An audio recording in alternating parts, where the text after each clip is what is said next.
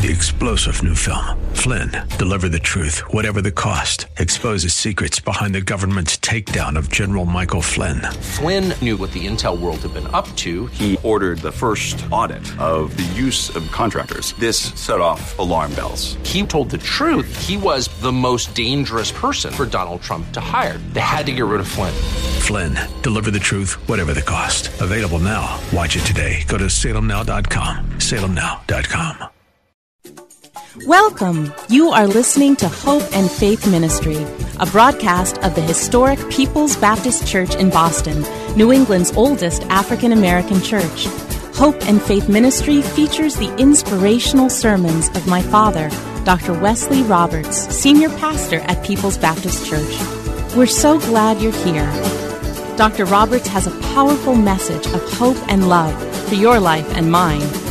Now enjoy this broadcast of Hope and Faith Ministry, brought to you from People's Baptist Church of Boston.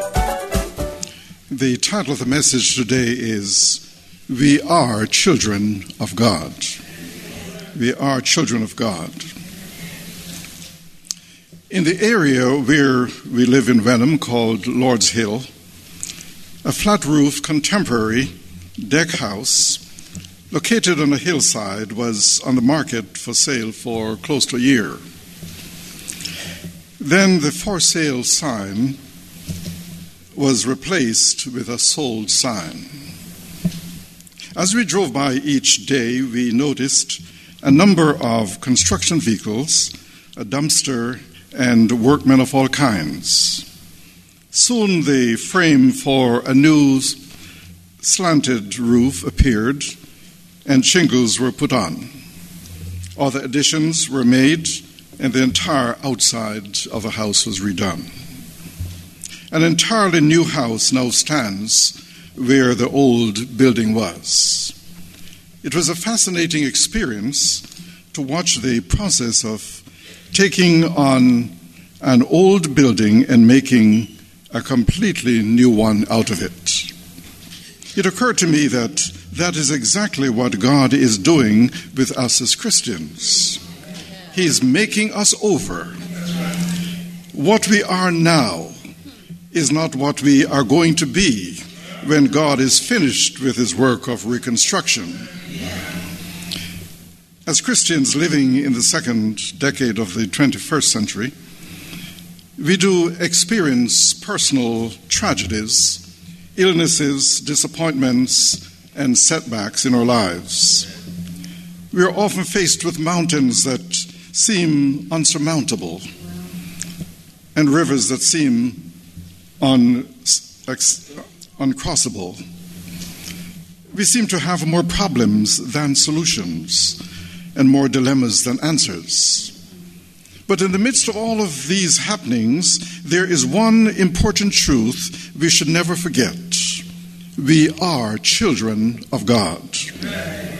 Now, John tells us in 1 John chapter 3, verses 1 to 3, that was read for us, what it means to be a child of God. And the first thing he says is that we have a remarkable relationship with God.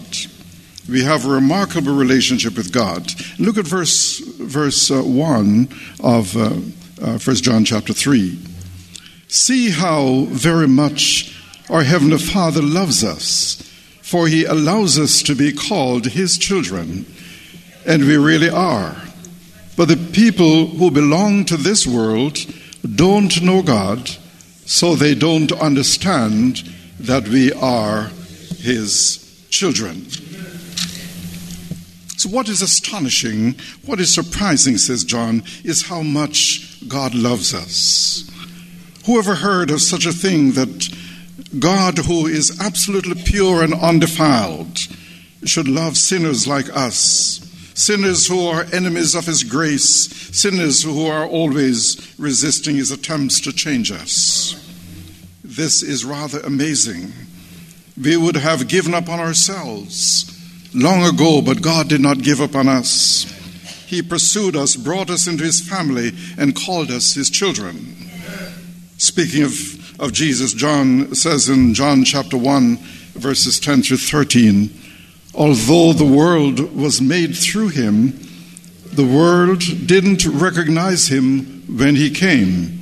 Even in his own land and among his own people, he was not accepted. But to all who believed him and accepted him, he gave the right to become children of God. They are reborn. This is not physical birth resulting from human passion or plan. This birth comes from God. Now, as his children, God shares with us his divine life and his divine nature. This is a privilege not available to angels nor to principalities and powers, but only to redeemed sinners like us. What a wonderful place his love has given us. What a nobility of position. What a place of honor we have been given. My heart is overwhelmed with wonder and amazement that a sinner like me should be given the privilege of being called a child of God. Indeed, as uh, Paul tells us in Romans, we are heirs of God and joint heirs with Jesus Christ.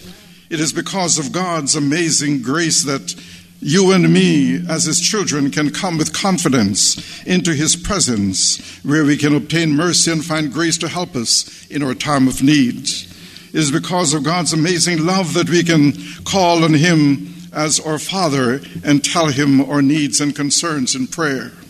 It is because of God's amazing love that He says, Call on me and I will answer you, and I will never leave you nor forsake you. How anyone in their right mind can reject such an incredible love is beyond my understanding. But I want you to note carefully that God does not call all human beings his children. The Apostle Paul wrote in Galatians chapter 3 and verse 26 For you are all children of God through faith in Christ Jesus. The only one God ever calls his child is the person who has placed his or her faith in Jesus Christ and received his forgiveness. God is not the father of all mankind, as many people seem to think, but he is the creator of all mankind. We all share with every other human being a common heritage. We are all members of one race. This is an important truth, but we are not all children. We are children of God only through faith in Jesus Christ, our Lord. All human beings can be children of God. Redemption is provided for all. There's plenty of grace in Christ. God desires that his enemies should become his children. Now, we should not expect the world at large to recognize or applaud the fact that Christians are the children of God. As new converts, uh, some of us discovered this when, in the enthusiasm of our new found faith, we told family members and friends of our decision to accept Christ as Savior. We expected them to glow with enthusiasm or enthusiastic approval, but instead we met with a coldness which says, I'll watch and see. My friends, when I accepted Christ uh, many, many years ago, more than half a century ago, told me that they were giving me two weeks uh, to come to my senses and to change my mind. But, well, those two weeks never came. John explains why this happens in the second part of verse 1. It says, The reason the world does not know us is that it did not know Christ. Did you ever stop to think that the world never understood Jesus? The Lord came to earth and lived in the human family, performed miracles, taught as no one else did, lived an exemplary life, but people never really knew him. He never sought wealth or fame or power. All he wanted was to do his Father's will. Hence, the world disowned him, rejected him, and crucified him. And Paul, writing to the Corinthians, said in 1 Corinthians uh, chapter 2, uh, verses 7 and 8 No, we speak of God's secret wisdom a wisdom that has been hidden and that God destined for our glory before time began. None of the rulers of this age understood it, for if they had, they would not have crucified the Lord of glory. You see, if they had any idea who it was that was in their midst, if they could have discerned the glory of his character, they would not have nailed him to a cross. Nor if the world did not know Christ in spite of his perfect character, then surely we cannot expect the world to recognize us as the children of God or to treat us with the respect a child of the living God might expect to receive. So don't be surprised if the world rejects our testimony, laughs in our face, and makes contemptuous remarks about what we believe. They did the same thing to our Lord, and they will do it to us as well. But the second thing is that we have a wonderful hope for the future. We have a wonderful hope for the future. Look at verse at verse 2. Yes, dear friends, we are already God's children, and we can't even imagine what we will be like when Christ returns. But we do know that when he comes, we will be like him, for we will see him as he really is. You see, John restates in this second verse our present relationship to God uh, in order for the sake of emphasis. He says, Dear friends, now we are already God's children. You see, we are not waiting to become God's children. We are the children of God now if we have accepted Jesus Christ as our Savior. We will never be any closer in relationship with God, even after we have been in heaven for a thousand years. Relationship does not change it is fellowship that changes. Salvation is a present reality. But there is more to it, says John. What we will be has not yet been made known. But when he appears, we shall be like him. Think of it for a moment. When God gets through with you and me, we are going to be just like Jesus Christ. My, what a transformation. We can look at each other today and find plenty of reasons to criticize. But remember, God is not through with us yet. God is not going to be satisfied with any of us until we are just like His Son, Jesus Christ. You will never be satisfied with me, and I will never be satisfied with you until we look just like Jesus Christ. And only God can do that. John's teaching here is that there are two stages to salvation the present and when he appears. In other words, the now and the not yet, the here and the hereafter. You see, salvation includes more than what we can presently see and experience. Living in a sinful world, being tempted, tormented, tried, and tested is part of our present experience the weight of cares and burdens, of tears and sorrow, can be overwhelming at times and cause us to cry out, Lord, where are you? Why do you allow these things to happen to me if you love me? But we need to remind ourselves that there is more to the Christian life than our present experience. There is still when He appears. The key for us is not to lose sight of that future component of our faith. That is a problem with many Christians today. All we see is the present with its struggles, disappointments, pain, and sorrow. But it is absolutely fundamentally necessary not to be focused just on the present. For to do so is to lose the hope of what we will experience when Jesus appears. Let me put it this way here I am, a Christian. My soul has been delivered from the penalty of death. Christ died for my sins. I have been delivered from sin's power. I have been set free. I have been adopted into God's family. Now I am a child of God. But as I look at myself, I see that sin is still a reality in my life. I still struggle with sin inside me. I want to live according to the Word of God, and yet my sinful nature tries to pull me away from Christ at every turn. My body is still a battlefield. My soul has been saved, but my body waits in hope of Christ's appearing. You see, when He appears, future tense, we shall be like him. But number three, we have a great incentive to be pure like Christ. We have a great incentive to be pure like Christ. 1 John chapter 3 and verse 3. And all who believe this will keep themselves pure, just as Christ is pure. That's from the New Living Translation. And from the NIV, it says, Everyone who has this hope in him purifies himself just as he is pure.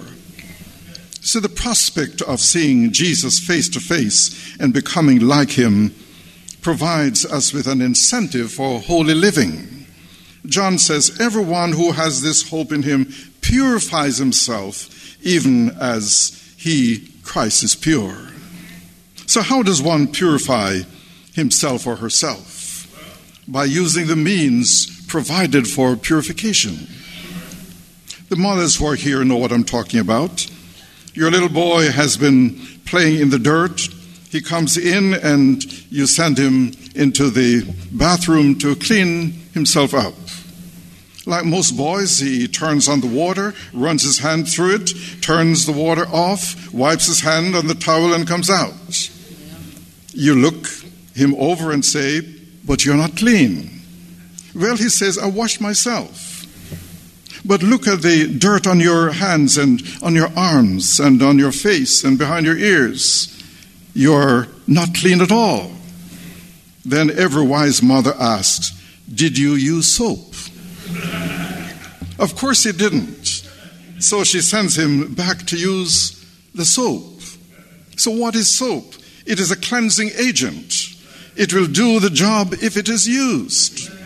So, when he comes back the second time, he has washed with soap and the soap has cleansed him. Now he says, Look, Mom, I've, been, I've cleaned up myself. He did it by using the means provided the provision for our spiritual cleansing is the Word of God.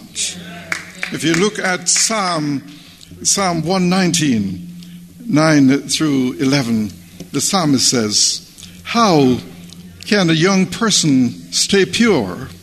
By obeying your word and following its rules.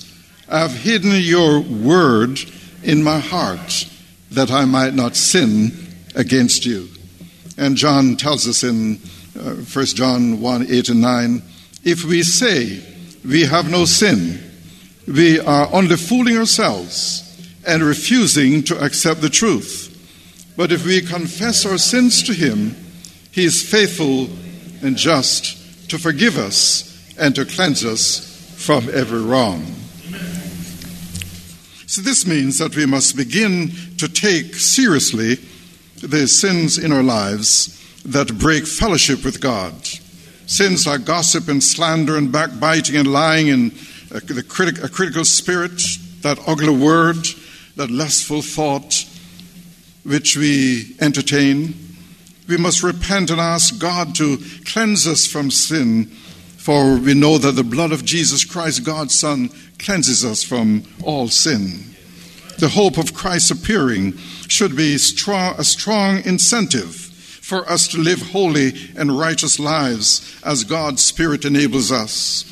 Just think of it, my brothers and sisters, when Christ appears, we who have faithfully Uh, lived to please Him, we who have not become weary in well doing, we who have pers- persevered in serving Him, we who have faithfully represented Him to our family, friends, and neighbors we who have kept our eyes on Jesus when it was not fashionable to do so, we shall be like him.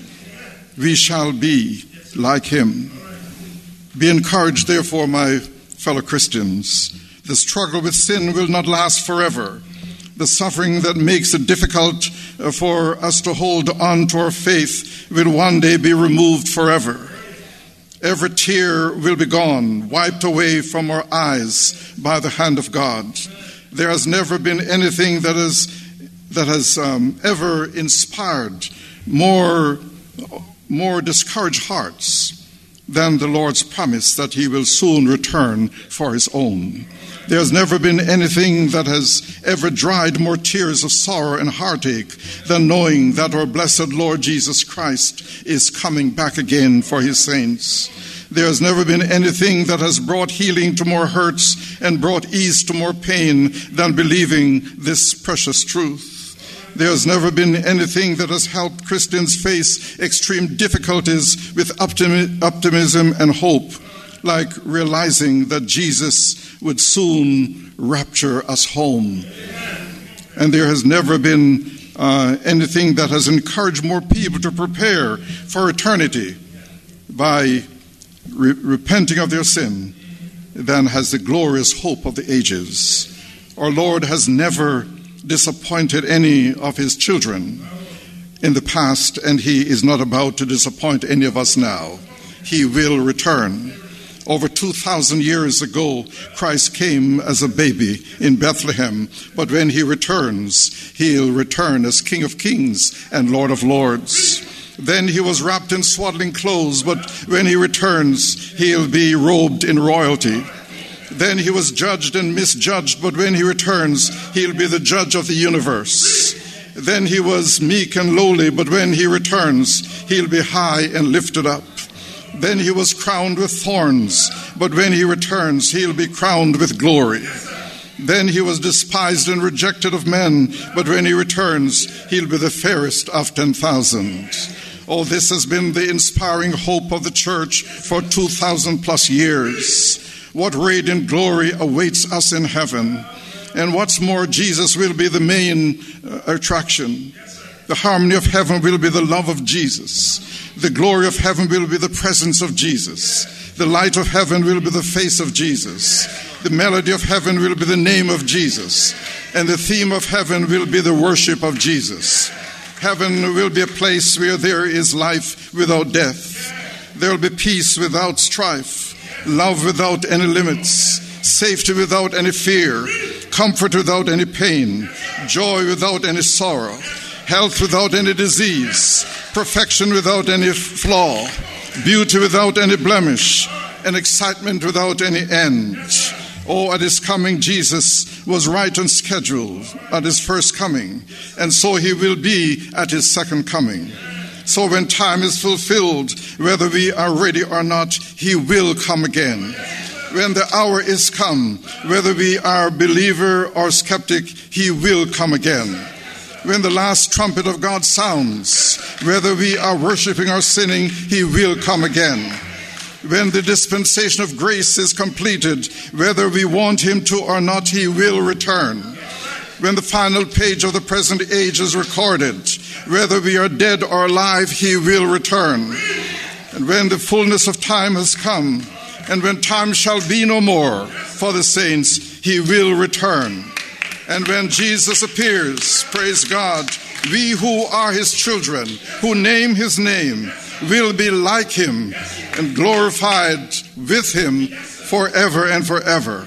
And so, brothers and sisters, watch for his appearing, for we are children of the living God, destined to spend eternity with him. And so today we can look forward with a great deal of hope to know that our hope is not in this world, it is in God who has promised that we will be with him forever and forever. Amen.